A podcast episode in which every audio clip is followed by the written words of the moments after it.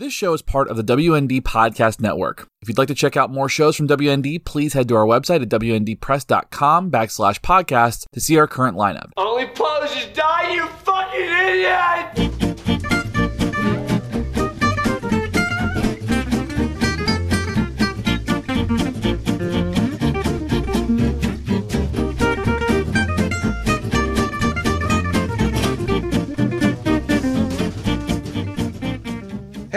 Hey, patrons! One of you's here. Hi. Hi, I pay to be on the show. It's free. It's promo, baby. Baby, that's your thing. Baby. Baby. This. He does the thing with the fingers and he goes, boom. Well, for those at home who are listening, Hey. listening, what are you talking about, Shane? Talking about wrestling, because uh, right now my struggle is that Matt and I are watching wrestling on his TV behind him while we're doing this. Uh, uh, right now, the women's champ Thunder Rosa uh, is out, probably talking shit about somebody, and uh, she she may get hit. Dude, Does Thunder have- Rosa was cool, man. I Yeah, liked her. she's Little awesome. Wolverine, uh, Yep. Wolverine chick. She was wild. Yep. Yeah. Yep. She's the champ. She's awesome. Yeah, she won the championship. She tried to write something in blood on her stomach uh, at the end of it. Like she's That's Yeah. real. that's a real thing That was- that happened. That's a shoot, brother. I like that, man. I, we were we were just talking before we hit record about how I would like to go see wrestling again and how it may become a Christmas tradition. It's going to be our Most favorite Festivus trami- tradition ever. The most What? wonderful time of the year. I mean, my parents, my parents are like half Jewish now, and they don't even celebrate the shit anymore. And I hate the rest of my family, so I might as well go some see some people beat the blood out of each other. Tell me, tell me you didn't feel like you were surrounded by family that night.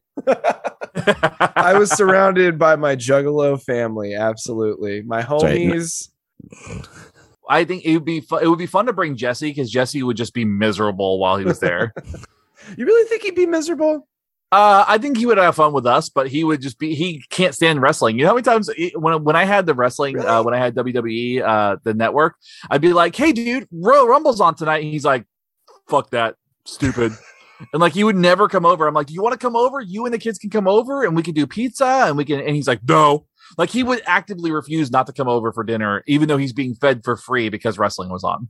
Well, you were probably cooking him like vegan slop, so I mean, I was I- literally I can ordering pizza from Domino's. that, that you know it's funny because i always get painted as the curmudgeon and i suppose i do some of the painting myself but i did really enjoy myself that night Yeah, it's hard not to like it live.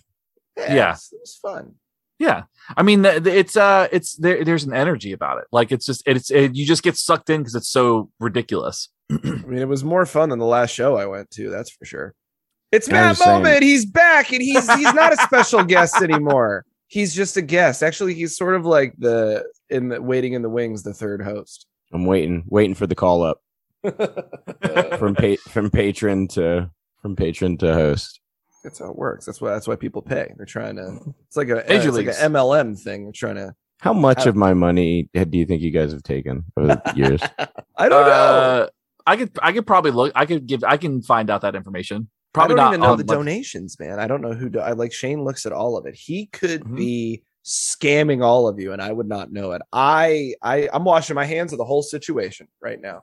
You're like Prince. You you never deal with the money. You don't ever want to talk about the money. I don't want to talk about the money. He never Did talks you know about that about? Did you know that about Prince? He would not even be in the same room as people who handled money. I like that as long as he has trustworthy people. Otherwise, they're just taking his shit. The only other thing I know about Prince is that he once had a door to a recording studio at his house that looked like a giant uh, vulva. Yeah, Oh yeah, that's that. That Also feels true. very Prince. I had a when I was when I was selling musical instruments. One of my clients, his, his wife was Prince's accountant uh, for like a year, and she had all of these great stories about how she would like be at Paisley Park or what's it called, Paisley Park or whatever, his like estate. The Purple And, Palace. uh, I don't Yeah. know from Prince. I'll tell you. like she would walk into a room and he would like politely excuse himself and then call the room from another room. Hello. Dude, Fred Armisen doing Prince. It was the birth of uh Jay Z and Beyonce's son or or daughter, what Blue Ivy, and like Uh-huh. they had they had Fred Armisen play Prince, and he just sort of crept into the background, and he had these big gigantic eyes, and he didn't fucking say anything. Uh, That's that, that's great. I love that. Fred Armisen is uh um I feel like underappreciated. Do you guys watch documentary now? Have you never watched documentary now? I still haven't. You keep telling me to watch it. I I do want to watch it. I just haven't gotten to it. It's well I worth watched your the- time. I've watched the first couple. The first couple are great. Yeah, the the Grey Gardens takeoff where it's uh I forget what it is. It's they're basically Bill Hader and Fred Armisen. They're the two old ladies in the decaying house. yes. when she falls through the floor. You She keeps- stop! You she got keeps feeding the floor in my raccoons. lima bean. she keeps feeding the raccoons. Don't feed it. I'm not feeding it. Get out of here, raccoon. And then she's throwing bread at the raccoon. Get out of here. It's very silly. It's- it's Um a great show. are we wait, or have we started the show? Have are we are we at The the, start of the started, show? man. Okay, We're all right. winging I'm just making sure. I listen, we we are this is we're very uh um fancy free right now, so I'm just trying to make sure I follow. Look, I mean, I mean, how many episodes have we had that were scripted and the script was written in my blood? We're gonna take it easy this week. We have our Okay. guest. Matt's got some stuff to talk about. We're gonna ask him some questions, and then maybe we'll just talk about the, you know, the slap or something. I don't. no, we're yeah, we we have so that. we have to we have to now because you brought that up. So thanks. we don't have to do anything. You're right. Yeah, okay, all right. I don't want to talk about slap. Well, one of the reasons we wanted to have Matt on the show today, this week, is because Matt's band Contact, which, if you actually read the fucking show notes, people, I have a link every week to it. Really? Click it. Yeah, I put the link in there every week. It says, and our best friend Matt has a great band called Contact. Check it out. But people don't read that shit. And I work really hard on episode descriptions too, and nobody gives a fuck. But Contact is putting out a new recording. This is true. Mhm. I thought it was very unique, especially for a hardcore record. I was I was a bit taken aback. It was quite unique. Yeah, I, I want to hear you guys react. I think it's interesting to like hear your reactions, uh, knowing that no one who's listening to this is going to hear it. It's gonna like it's gonna like explain the movie to me just in your reactions, but I'm not watching the movie. I felt that it had like a um because because well answer me this question. Hmm. Is Contact a Christian band or are you is it because you as we've had you on the show before, we understand where you're at as far as Christianity goes. Is Contact a Christian band or is it sort of like adjacent? Yeah, I don't. I mean, you know, I'm of the sort of. I'll give the annoying answer, which is I don't think that tacking the word. I, I think Christian is a good noun and a terrible adjective. So to say things are like, this is my Christian bookstore, my Christian clothing line, or my Christian hardcore band, or my Christian thing, is kind of like already setting yourself up for failure. Um, so yes, we all, everyone, all like everyone in the band goes to the church that I pastor at. Um, one of them did already, and I actually met him at church, the drummer. Um, but the other two actually started going to the church as a result of being in the band. Um, so, but yeah, everyone's pretty much on the same page theologically, um, and politically and socially and all that. But I just like, I don't know. I know that's an annoying dodge of like, well, no, we're not a Christian band because, but I just, I'm sure you guys have probably noticed that like that doesn't really mean anything anymore as far as like there really aren't Christian hardcore bands anymore, Christian, you know, labels or Christian whatever, you know, like even a lot of the stores, you know, how there used to be like the family book nook or whatever and the, the focus on the it's stuff is not it's not a thing anymore. It's not a Right. Well, it's become much more assimilated, I think. But you know, uh, the big Christian band that everybody knew for so long was Underoath, and then they sort of they left the label behind. Now, I, you know, obviously terrible, but yeah. Th- that label isn't there anymore. I mean, even like some of the Christian hardcore bands I like, I, I don't even think they say it anymore. Is is is uh is Face Down or Solid State still around? Is Blood and Ink still around? Blood and Ink is technically still around, but so it's funny. So Blood and Ink is technically still around. Uh, my friend Daniel White bought the label from the original, from the founder Jamie, who was the guy that I worked for. Yeah, I remember And- mentioning him. Yeah, Daniel's great. Um, and he and I work together. He actually does like lighting and AV uh, in the building that we work at. Um, and then he also has a bunch of other cra- he does crazy stuff. He's like he did sound for like Lizzo. Like he does all sorts of wild wild stuff. Um, and uh, so he and I still work together, but he never really disbanded Blood and Ink. He just doesn't have time to do it, time or want to really do it. I think his last, I think you had mentioned one of the bands. What was it? Joe? Um, it was like sort of a metal band, Mikey, and it was one of your like forgotten freshnesses or picks Yeah, it was weird because like I didn't pretty 'cause it- recently. as far as I remember, Blood and Ink was more of a Christian label, like a Christian hardcore label that was sort of like face down or whatever. Um, that whole so, sort of scene kind of disappeared with Cornerstone. Like Cornerstone Festival stopped being a thing, and Christian underground music also stopped being a thing. So Yeah. You, Even you if don't you- have to will that back though. Like now that like the, you don't have to will that back into existence. Like uh like you know with Furnace Fest coming back and like all that shit coming along. Yeah. Like we we don't need Cornerstone back. y- Oh, yeah, did you see yeah. the lineup?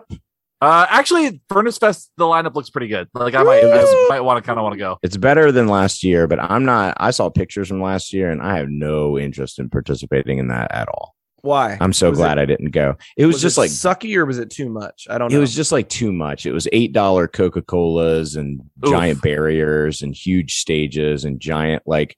Why would I mean like I like Defeater? I don't want to see Defeater with like 900 people. Like, what's the point of Oh, seeing- yeah, like yeah. I saw last time I saw a Defeater, it was in a thrift store. Like I don't, you know, we played. and that's I, not- I, we played. yeah, you them. played. Yeah, Yeah, I we was in the played with band. them. Yeah, and that's not like a snobby like, ooh, I like this band. It's just like I just don't want to see these bands with like a thousand, ten thousand million people. that Right. show that we played opening for Defeater in Richmond when I lived there. For context, uh, the five people who are listening, who are intently listening and not on the elliptical, I had to shit so bad throughout the entire show. I thought I was going to shit myself on stage. It was the only time I ever thought like I'm going to have an accident while we're playing. But- and then I had a, a hor- it was because we ate at Joe's Inn before. I ate something that didn't agree with me, and I, I, I do still like that place. They, they had a pretty decent steak for a diner. Well, my Where's last, this my la- going? it's so weird. We're reminiscing. We're having it. We're having a talk, Shane. God My- damn it. I think my last word on this concept of being a Christian band is there's a great podcast, or some of it's great, some of it's boring, but called Labeled, and it's like a um, people's history of Tooth and Nail Records, but in a lot of ways, a people's history of like Christian rock music all the way back to the 70s. And it really details the sort of rise and fall of the whole concept, but also it details and points out that this idea that like bands, Christ, quote unquote Christian bands, were like doing some sort of ministry with their bands is not real. It was never real. It was something Right. that like youth pastors and people, church culture projected onto these bands. Like they, they, they interview all these bands and all these bands were, are just like, there was like two of us were Christian. We were never, it was never like an outreach. It was never a ministry. It was never a missionary thing. It was just like suddenly these guys that we were going to Cornerstone with and went to the same churches with were like, Hey, you, can we put your record out? And we were like, yeah, that, that sounds good. It was, it's just like so, de- like in some ways deflating, but in some ways kind of nice to realize that the whole thing was sort of an emperor with no clothes situation from the start.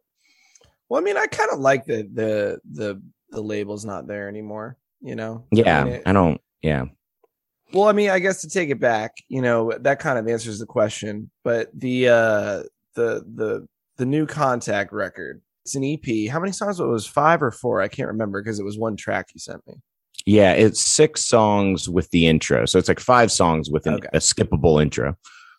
I mean, I really liked it, and I thought it was definitely one of the best things I think that you've done. And it's very, I mean, I don't want to keep using the same adjective, but it is very unique sounding. It, it's it's a hardcore record, but it's got like this. Not it- it's not like it, but it has sort of like a spiritual feel, and almost in the vein of something like 108 or, God, I don't want to say Shelter. That's an insult, but almost in Not the to me. I like shelter. well, almost in the vein of something like 108 where Yeah. you you do feel it's it's not it's not normal finger pointing bullshit and the riffs definitely have a a different type of sound I thought. Mm. You, you know what's funny, Mikey? I I'm gonna share this with you because like Matt and I were talking before you got on the on the call, and um and I had said the same thing. I was like, it's definitely got like a 108, like I got like a 108 vibe from it, and uh, and so that felt good. It feels good that you and I are on the same page with literally only one thing. it also feels good. Ah, Shit. It, fe- it feels good to me to know that the band that I'm ripping off the most it, it translates. I don't think I don't like. I mean, M108 is a little more metallic. I guess if I was going to compare it to 108, it'd be like Holy Name era. But like the more metallic shit. I mean, the Yeah. band's heavy. It just doesn't sound like that metallic, but it has that overall vibe. You know, Yeah, like I could I could see incense at the shows. You know, something like that. I definitely we definitely light incense when we play. That's see. there's knew it. definitely definitely and like the little bell that goes on between the the songs that Yes. that stemmed from I actually ring like a prayer bowl when I play. I'm here But, for that. like- That's awesome. yeah, it's off-putting to some people. Um, most yeah, people. fuck 'em. Yeah. Um, but that is like the vibe that I want to bring. Like there's something exciting to like, you know, you hear these, especially for us at our age, where like we've only really heard stories and there's not a ton of video of like Rob Fish and his in his robe and his bully like spinning around like a madman, you know, or or yeah, lighting incense or ringing the little finger bells or whatever. Like there is something sort of cool about I think cool about that, no matter what you think of the actual belief system. Same way I'm sure, you know, people would take issue with any belief system. It's just like I think there's I and I think it kind of goes beyond that. Like even bands like Burn or like Inside Out or um even Shai Hulud, right? Like there it's hardcore. I was thinking about it today. It's kind of like some hard some hardcore asks what's going on. So like what's going uh, on around you? Like, oh, my friends are like stabbing me in the back or like my parents suck or whatever. And then there's like hardcore that probably we, we would call emo, like your rites of spring. That's like, well, what's going on with you? like what's going on with your, your feelings? Yeah, yeah, yeah. And then I think there's hardcore that that asks like, what's really going on? So it's like, what's what's going on in your neighborhood? What's going on in yourself? And then what's going on in the universe? Right, like- right. I don't think I don't think that has to be ascribed to like Krishna or Christian or any. I think that there's lots of hardcore that's kind of existential in that way, and that's the stuff that I've always really liked. there's something about like big spiritual questions and like kind of like uh like asking stuff that makes us feel small um you know i think there's i think there's something really cool about that because I, and i think a lot of times and, and this is going to be absolutely 100% a dig it hardcore many people in hardcore don't think on that level or can't think on that level like they simply they simply can't like i literally got into a fight with somebody because uh on on instagram because i said madball was not a good band and they were like this guy's on fucking crack and i was like you're an idiot like Well, I you, mean, are you are somebody- wrong. There, there- Uh, there's, no. a, there's a wrongness to what you're saying. I mean, they're not No. the best band in the world, but I mean, if you're gonna deny, set it off and hold it down. Yes, prepositional phrases sounds like. Uh, if you're gonna deny those, then you have punctured eardrums and your brain has been put into your skull backwards. anyway i operate on a higher level so i do like the Oh, bands that are ignore me. intellectual Oh, let's do that. oh, okay. That, that's the new tactic. All right. I'm not even here. are you upset that i don't like madball I'm not. Wait, are you surprised that he doesn't like Madball? No, but I mean, I have to do it. I just, I have to do it, right? I mean, the otherwise, what are we even talking about? I we, we have no show if I don't do that. I, I haven't So- listened to Madball in probably like literally, legitimately like five years. I haven't. I think I've that's what's- not listened to them. That's what's funny is Mikey defends Madball more than he actually listens to Madball. I do love those two records a lot. I mean, I really do. They're great hardcore records. But as Well- we've already established on the la- last couple of episodes, we've got to the revelation that hardcore is pretty stupid. So yeah but you see you can go hang out with toby morse because he's got the madball logo tattooed on the top of his head now uh I mean, like the Toby full Morris of would be head. the one that I want to hang out with. The DMS guy who won't punch me in the throat. He'd, he'd give me a bottle of water and tousle my hair and send me on my way. That's true. He's very nice. He's a very nice man. So anyway, the point the point is though is I think uh this like listening to this EP and stuff, I definitely got that vibe of like um yeah, I got the 108 vibe, got that like kind of like bigger than the the everyday questions kind of vibe but also i just it just it flows really well. And the one thing that stuck out stuck out to me a whole lot was that your voice sounds different on Mm. this than on some of the other ones. And i really you know because i mean we've recorded together. We've been on uh we've been on records. I've heard a lot of your bands and most of your bands and like your voice is you're kind of always evolving. And this is like one of the first times i heard you kind of doing like more of a yell than like uh like a scream or like something that was like more in your throat. And i, and I was just kind of like how did that evolve? Like where did how did you get there Um, that's a great question. Thank you. Thanks for noticing that. Yeah, I definitely like in our bands together, like a Total Recall, and and then when I sang for Radio War, I definitely had the like. I was trying to do the like metalcore vocals over not metalcore music. You know, the sort of screamy, more put on, a little more the. I don't want to say theatrical, but like that's not how I sound when I get upset, uh, upset and shout. Right.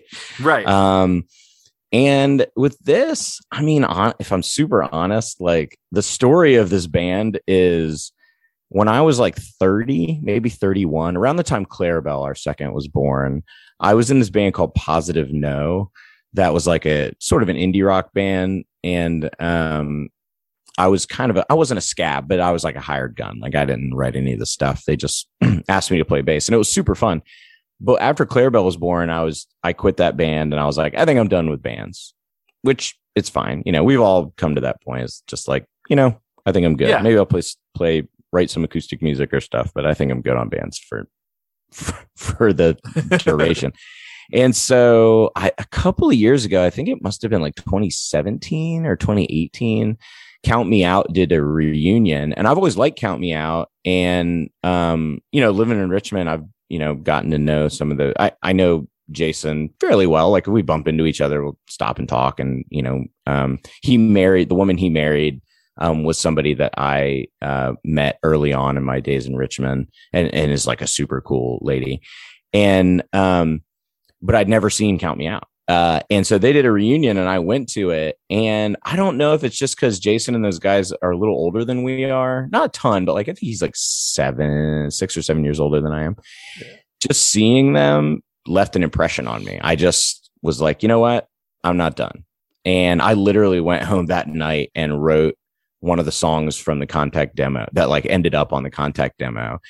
And so now that I've said that, you can't unhear that I'm kind of trying to do a Jason pastiche on that. Not that I want to sound like him, but like it's his style of of just like like you said, more yelling than anything. Um as far as how it evolved, I just had to learn how to do it with that. And I still haven't. I had to learn how to not the first couple times I did it, I felt like my head was going to explode because I just wasn't used to the strain. And sometimes still, if I'm out of practice or not breathing right or whatever, I it's really intense and painful. um, like when when contact first started, I was spitting up blood regularly um, because I just didn't know how to do it right. And Right. one one of the things I figured out was don't be shy about using a mic stand. I'm definitely a mic stand nerd now, or like a, one of those like out of shape older guys that uses a mic stand when he sings in the hardcore band. Um, but yeah, it was just like I think seeing them live and realizing that the voice that I had been using was a put on and was not my real voice.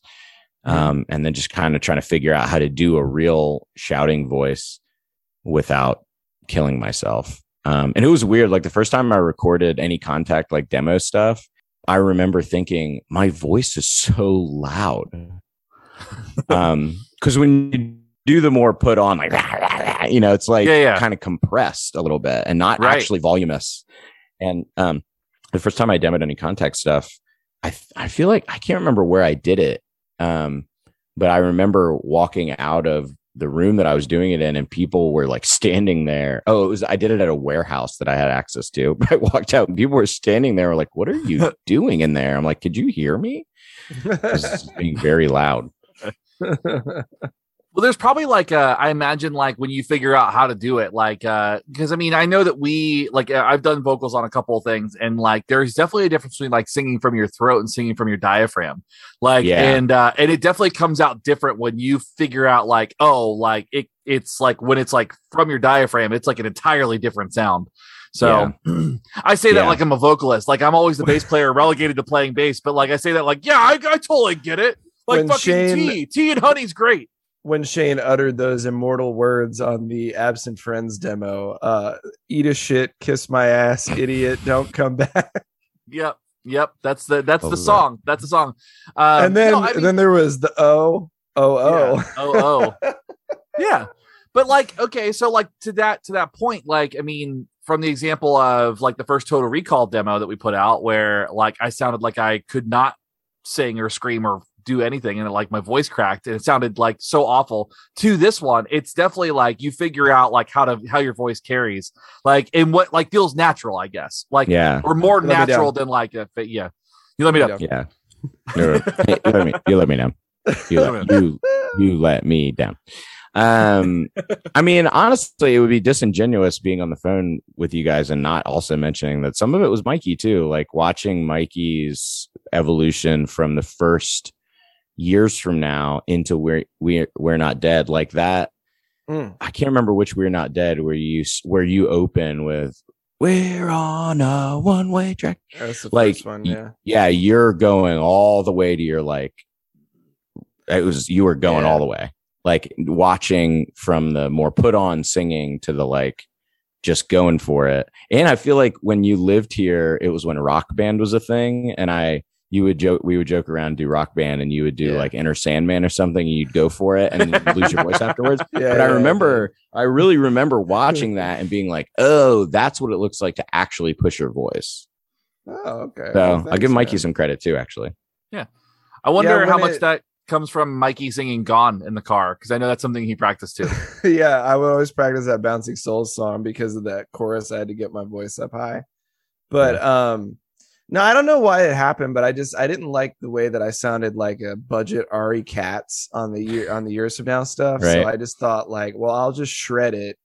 Cause like I notice, and it's not a good thing to say, but like if I'm in traffic and like, you know, like when I got sideswiped uh recently, and the the noise that came out of my mouth was just and it sounded like we're not dead so it was like a very natural like that's my Yeah. natural screaming voice and Yeah. then when i got out of the car and i screamed at him yeah, Is he trying that was drive away? actually the naturalness of it. I figured out during in the summer of 2020 when we were protesting, and I was like leading chants and stuff. I was like, Uh-huh. "Oh, this is my actual shout over people voice."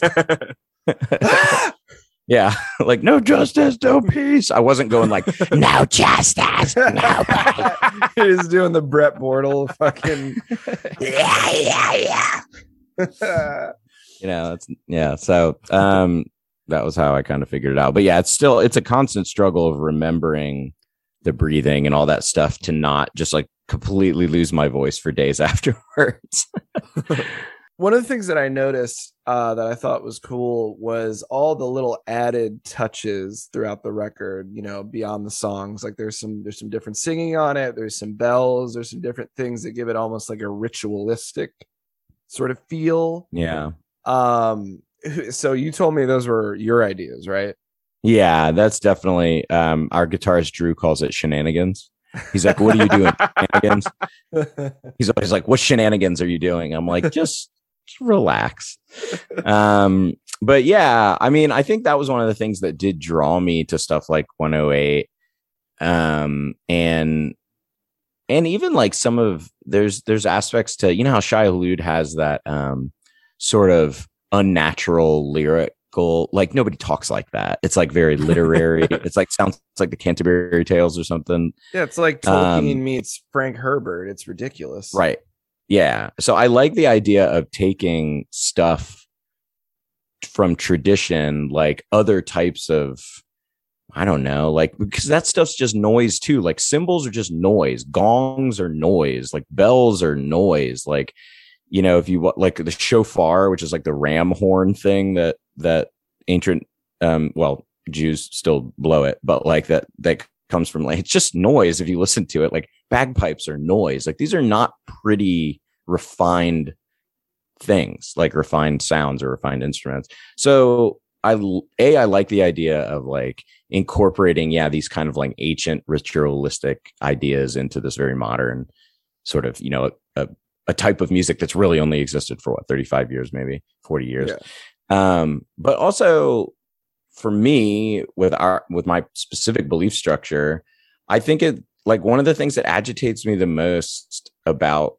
Christianity is that it exists on this like 60 year timeline, like Billy Graham invented it. It's like this whole concept of Egypt evangelicalism. It's like this is a 2000 year old practice. Like it's richer than that. Like it's not just like guys in suits with big hair or you know guys with cool glasses and big hats or like whatever like there's all of this all over the world you think about like I don't know, like Armenians, you know, some of the stuff, even some of the stuff, I don't love System of a Down, but like they even like incorporate some of the weird, like Eastern Orthodox stuff. And I mean, I don't know. There's just like this rich tradition that I feel like modern Western Christians are constantly trying to, for some reason, undersell when faiths like Krishna or Buddhism or stuff, they embrace it. They're like, they like that they have that stuff. And so I wanted to kind of try to, I don't know, reincorporate some of that stuff because it's just cool. It just sounds cool. I mean, I, it means something to me deeply, but also it sounds cool. Like gongs are cool. Chanting is cool. Like it sounds interesting. Did you use throat singing? Because I was listening. I didn't hear throat singing, but you said there was something comparable to throat singing. Um, so if you listen in the third track, the one that very much sounds like a 108 riff, the kind of like first heavier track, um, about like a minute in, listen to it on headphones, and there's a break where there's no vocals, Mhm. and you'll hear it. It's like, It's like the Sardaukar. yeah, yeah, yeah, yeah, yeah. And it's an old, it's an old Hebrew um, chant, but I took it, and it already had like kind of a throat singing vibe to it because it was really low. But I took it and I like um, pitch shifted it way down, and then like messed with the timings so that it matched the song. But it sound, it totally sounds like Sardaukar like chanting. You dude, you speak in Aramaic on it. You said. yeah, yeah, I do. Um, so I don't know Aramaic like Well, fluently or anything, but yeah, part of my like meditation practice is that I learned um the Lord's Prayer in Aramaic because Aramaic was what Jesus actually spoke. Um, so for me, there's like value or or meaning in like actually saying the actual words that he actually said. Um, and so in that first song, there's this part where I sort of recite or like chant the Aramaic of the, of the Lord's Prayer. Um, and you know, it has meaning to me, but it also kind of sounds cool. so speaking of all the shenanigans that you've put on here and like all the stuff like Yeah. i love that your shenanigans are like meaningful and thoughtful and all that and we're like we're gonna do this thing where we talk about eddie and then just somebody in the background just goes ah you know or like also uh, meaningful. Holly Or- Hill or- shenanigans. yeah or like jesse like jesse on the absent friends record just goes ah!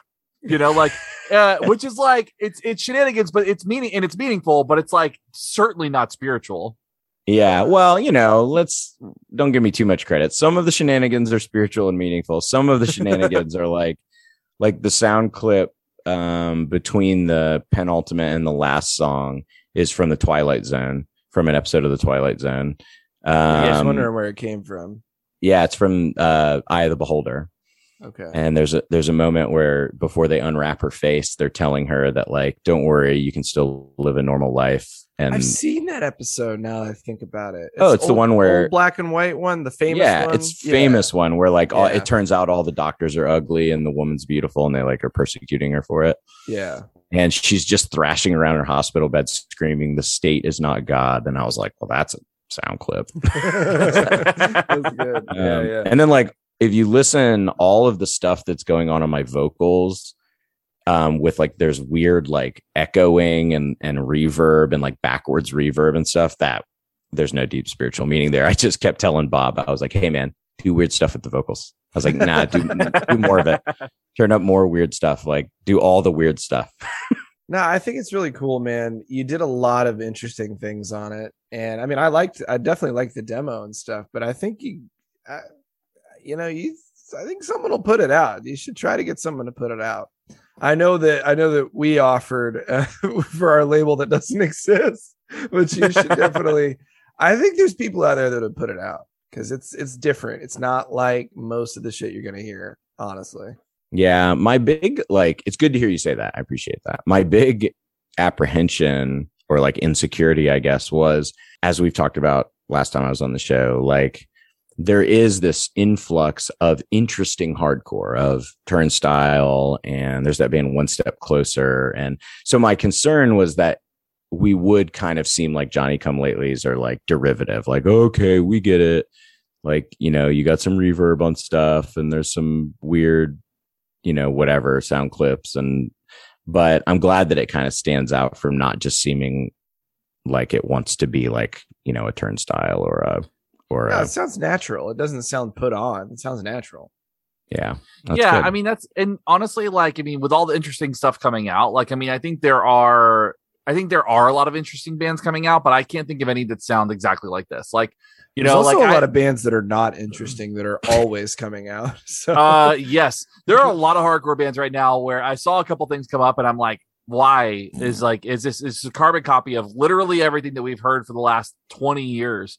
And it's a, it's a bummer. And it's like fine, good for you. Like you're younger you're you know you're you're more limber you're discovering i don't know chain of strength at a at, you know in in you know 2018 good for you. Go do that. Go enjoy that. Have fun with that um, but like, you know, when bands like Turnstile are coming out, or like to me, like Drug Church is just a really interesting band, and I love that band so much.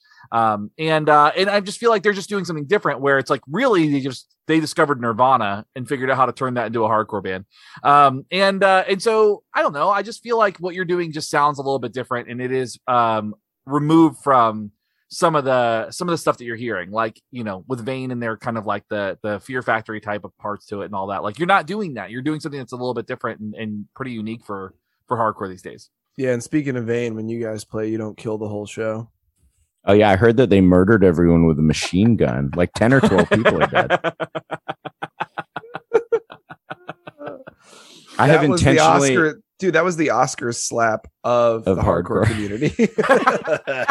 I've intentionally I've intentionally done zero work to find out what really happened or even close to what really happened because I love just hearing the commentaries of the commentaries yeah, yeah, yeah. and trying to piece together. yeah. Yeah, I, and I'm kind of hopeful that like cuz I did another I did a podcast interview last week um and you know it came up and you know you guys are my friends. We know each other you know and I've been on here talking about whatever whatever. And this was just like some dude I don't know. It was like a cold interview and it was good. He did a great job but it was like he was biting at the bit to ask me about the Christian thing you could tell. And he was very polite but he was very like clear that he wouldn't have been cool with it a couple of years ago but he's chilled out in recent years which is fine. Mm. But I'm kind of hopeful that like the sort of shedding of some of that baggage, you know, like dude from Underoath is doing cocaine with no effects and curses in the songs now, and um, you know, Stretch Ar- Stretch Arm Strong is tripping over themselves to tell everybody that they were never a Christian band, and you know, whatever, whatever. Um, I'm hopeful that like the shedding of some of that baggage will actually make some of the more spiritual or existential elements interesting again or interesting for the first time for people instead Yeah. of just being like the constant high alert of like oh are you trying to like infiltrate our scene and make it into a youth ministry? It's like hopefully we're we have some distance from that so people aren't so like on edge about it. Well, I Well- wonder how much of that is like, uh, you know, at the time that you know, it's just like you mentioned, like you know, so much of it was that these these churches or these groups would kind of like paste that onto bands, and then those groups would start to develop scenes that became independent of hardcore scenes as a result of that. You know what I mean? Like it was kind of like this Yeah. weird, like you know, what came first, chicken or the egg type of thing, and the bands were always kind of caught in the crossfire, and it just seemed like maybe a lot of the, the the members of the groups that were kind of like that's our scene were kind of perpetuating a thing that was like a little bit more of a problem where it's like now i don't think hardcore i don't i don't think that anybody has an attention span long enough to give a shit about that Well, I think also once you get a little bit older and you step back and you realize that most things are bullshit and there is actually like, you know, there's there's gray areas, Mm. you know. yeah And I, one of the things that always confused me was that everybody was so vehemently against Christianity in music, when most of the time it was usually just one dude going like, "Yeah, well, I want to thank God, and uh, here's our last song," but they were readily accepting of Krishna and um, uh, Rastafarianism. And it, I was always like, what, It- you know? And I mean, as somebody who I felt I have felt um, not abused. That's not the right word. Um, fucked with, meddled with by evangelicals, we'll say. Because I mean, I know they don't really totally fall under that banner, but like that stripe, you know, Yeah. it's yeah. like if I can see the nuance, if I can understand there's a big fucking difference, yeah. I don't know. Well, and I think also in the nine the nineties were very much a time when Christian culture was predatory, meaning was culturally predatory. In some cases, sexually predatory, but um, was like Yeah. very cult- culturally predatory. In which, like, hey, come to this skateboard night with pizza, and then you're like, oh, cool, pizza, and then you know they spring the they spring the thing on the sales pitch on you. We were so- we were out walking around in 2006, 2005. I don't remember what it was. Matt Mitrick, myself, and I think Chris Tharp was with us. And we're walking down A1A, and this girl, you know, she's attractive. She's like at the driveway of a hotel. She's like, Hey guys, come on in. We're having a fucking party. And so we go in there, and it's a Christian spring break party. No booze. It's all like fruit punch and they have like a graffiti wall and people are writing like I love Jesus on it. And Matt Mitrick starts telling this girl about some true crime thing he saw with like necrophilia in it, because that's what he does, you know. He's just like, oh man, it was crazy. There was like a body. And she gets really like freaked out. And I'm like, I think we should leave because this is Yeah. But they definitely tried to reel us in and we fell for it. And Yeah. we get in there and we're like, oh, Yeah, and then you feel oh. yeah, and then Oh. and then that like spirit of suspicion pours over into everything, so that when yeah. you know, yeah, like you said, some band talks about their faith or thanks God in their liner notes or whatever, you're automatically triggered of like, oh, you're trying to sneak the pizza party into here so you can like manipulate people. And All most the of the time, dudes would have rosaries and shit too. Like Freddie Yeah. Madball had a fucking rosary. so I mean, yeah, don't he's know. got it. He has to believe in God because God's the only one who can judge him. well, but I wonder too. I wonder, you know, kind of going back to like that idea of it being predatory. I wonder how much of it too was like kind of like the like uh kind of like a residual effect from like the Satanic Panic in the '80s too, right? Like Yeah. so like it, it like it immediately like came up because like you've got this like response and now that's carried over into the early 2000s now it's 2020 and everybody's godless or 2022 you know and Dude, I'm everybody's like, working- "Oh, i don't know about this I'm working on a special episode for Wasteland. I got two coming before season two. One is set Okay. like smack dab in the Satanic Panic. They're like Dungeons and Dragons made these young boys do this horrible thing. But when you really take a look at it, it's always like some evangelical televangelist. Geraldo Rivera. It's some it's somebody that has way too much time on their hands. Nobody actually believes the shit. But it I can see like being mad about the backlash when we were kids, you know.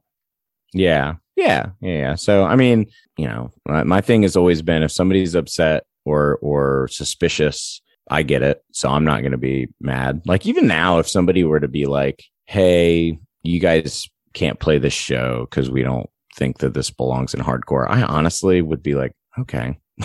like, I, you, seem upset. like, okay. Like, some, you know, I didn't hurt you, but somebody anyway. did. Yeah. And also, I'm old enough to I'm like, I don't have to play the show. Okay, cool Sweet. um yeah i don't know so we'll we'll see it's nerve wracking it's nerve wracking to put things out it's nerve wracking to it's definitely the first time in my life i've ever taken music seriously which is crazy i'm 37 years old i've been playing since i was 14 wow. Right. and this is the first I've taken, you know, when we were in bands together, I I took touring seriously. I took doing bands seriously, but the music was almost like it just needs to be good enough.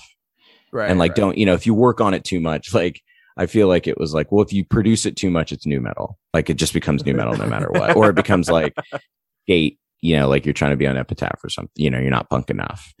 Well, that's, um what, that's what we've been talking about is like, you know, I have a whole record written. I have two. I have an EP and an LP written, but almost done. They're probably about 80% done, both of them. Mhm.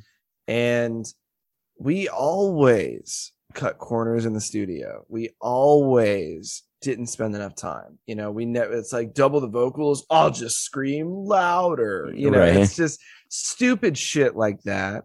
And I I'm proud of many of the things that we've made, but they could be better. And if we are given the opportunity to do something again, which I'm really hoping we do, um, I want to spend a week in the fucking studio at least. I don't care Yeah. how much it is. We we all have jobs. You know, the idea that you can like half-ass it. It's like at a certain point, and I don't mean to sound pretentious, but it's like legacy. It's like Yeah. not that many people are going to fucking remember, but at the same time, those that do, I want them to be able to say, like, this is the culmination. Like, this is the thing. It sounds right. Sounds like they gave a shit. Yeah, that was like the really hard thing with this was I I could have worked on this thing for weeks more. Like I was like being meticulous because I was allowing myself to be.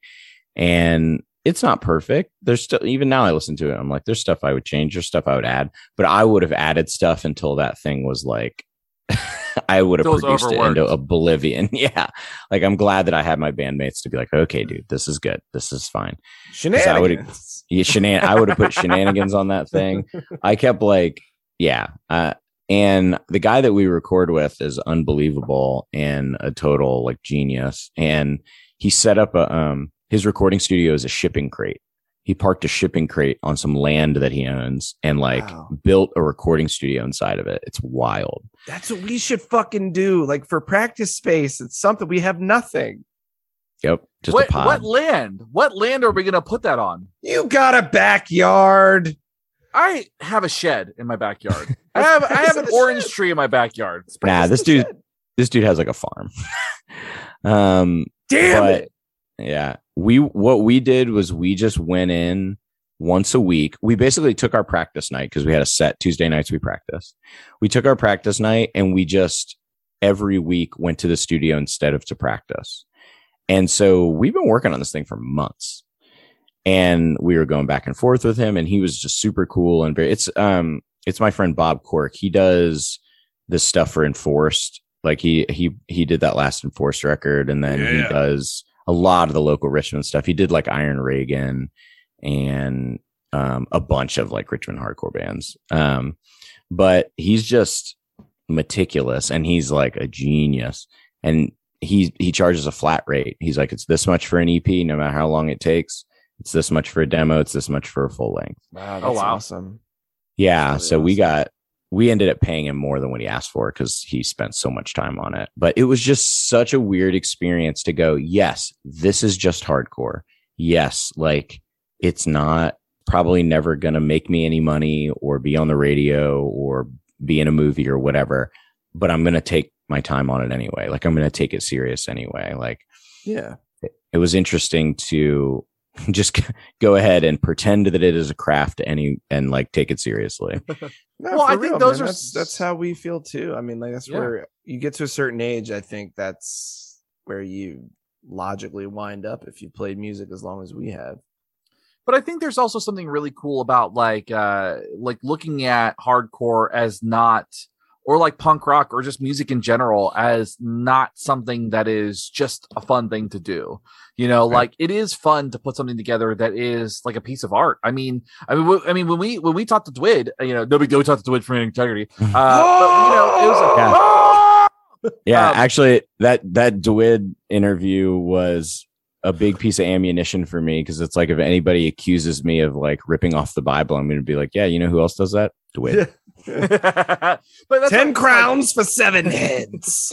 He, uh, but you know, like I think that he put it into a different perspective than I've heard when it comes to like music, right? Like, you know, so many people are like, you know, we talk about Jacob Bannon being an artist. We talk about like, you know, these guys in hardcore that are like, you know, that kind of got made fun of for being arty. Like I remember when like Wes Eisold went off and like was writing a book of poetry and everybody's like, fuck this guy, uh, uh, like making fun of him. But it's like, but like, you know, if he did that today, like people would probably not think the same or act the same, you know, because I mean, one, he's got notoriety, but the other part is like, I think I feel like art as like part of hardcore has been more widely accepted, especially with bands like Turnstile coming out, who are kind of like, that is not a hardcore record, but people are like, yes, love it, favorite hardcore band, and it's like such a an interesting kind of think piece or or like art piece in that subgenre of hardcore, you know.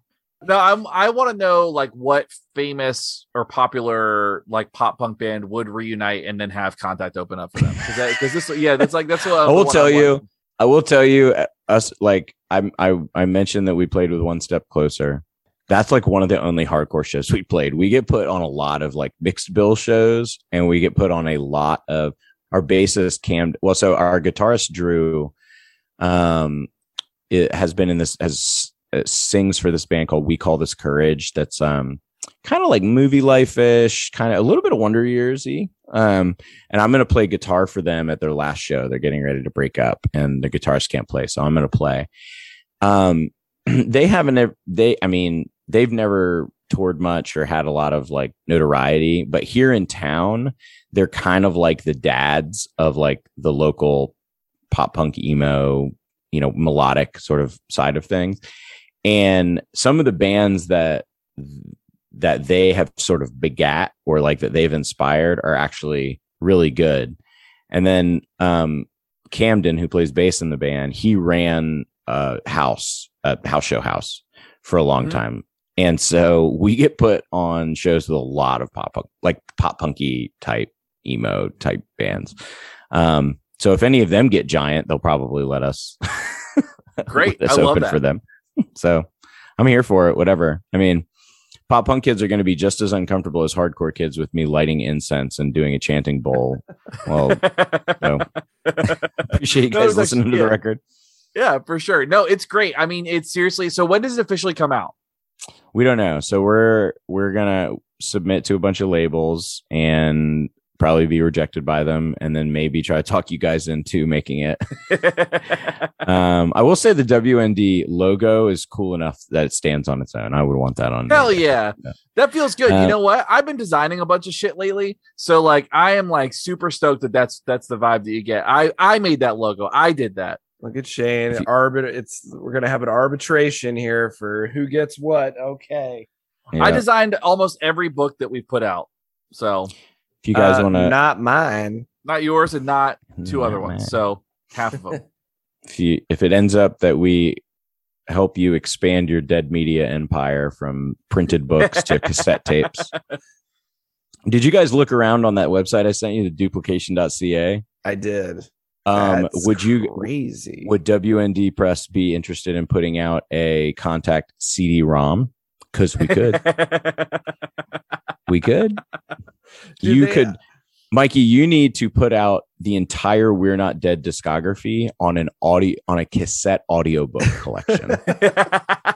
like where you get one of those folding the puffy folding cases and the tapes are stuck in there bro Oh man. I honestly though I think that whenever we do put something out like musically, that's probably the route to go. I mean, just to print them all ourselves.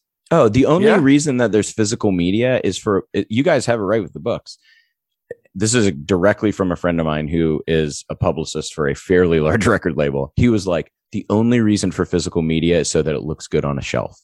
Yeah. like no one even records people don't put their records on. People you go through phases where you listen to your records for sure. You go through phases where you're just feeling like hey i just want to put my vinyl records on and listen to them but you still stream a lot of music or you listen to it on you Yeah, know, your computer so the goal is always just so like put out a vhs who cares if it looks cool on a bookshelf put it out Yeah. yeah.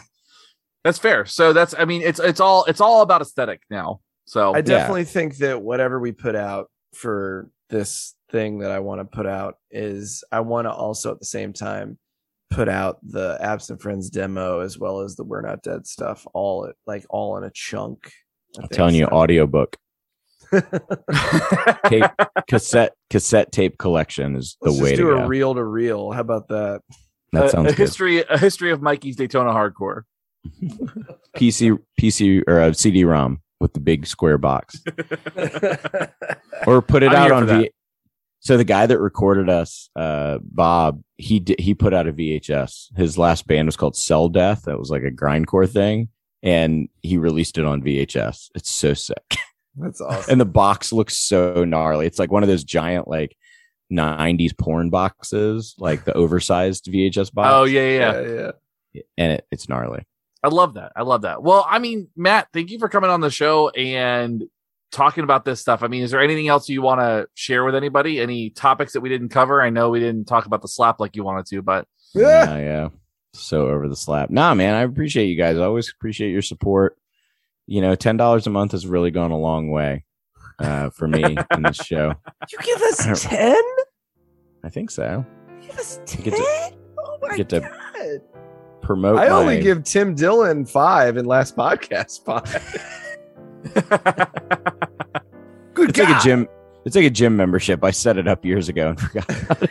I think that's what happens most of the time. Even though there's email notifications like, "Hey, there's a new video. Hey, there's a new thing."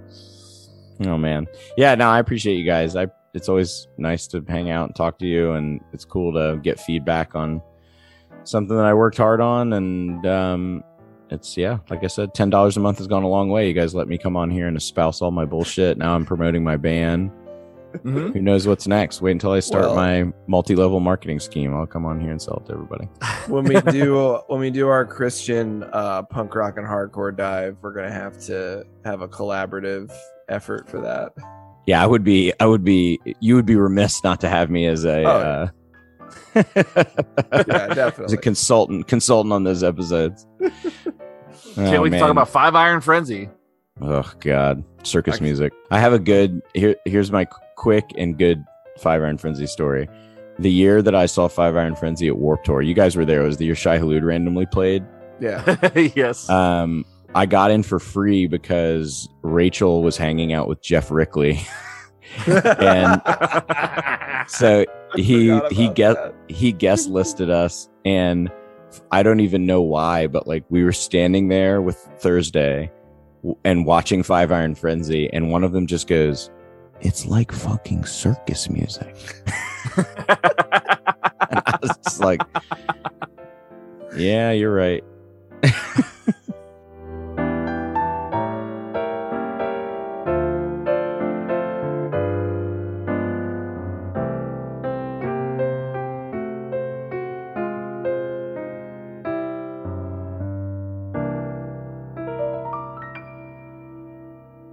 you want to find us on social media, you can find us on Instagram at I Don't Want to Hear It Pod. You can find us on Twitter at IDWHI Podcast. You can find us on Facebook at I Don't Want to Hear It Podcast. Check out our website at I Don't Want to Hear It Podcast.com. And if you follow the link, it came from the beach. You can hear all our old bands and the bullshits that we did. You can check out our publishing company at WNDpress.com. And if you would like to submit a work or get published with us, uh, you can email us at info at wndpress.com. If you'd like to reach the show, you can email us at idwhipodcast at gmail.com. Send us your feedback, send us your information, let us know what you think. Please consider supporting the show. Check out our Patreon, you get all kinds of cool bonuses, including discounts on merchandise. You get bonus episodes like our Play It Loud and our Talk Among Us episodes, and all kinds of goodies. We make a bunch of playlists for y'all too. Find us, it'll be great.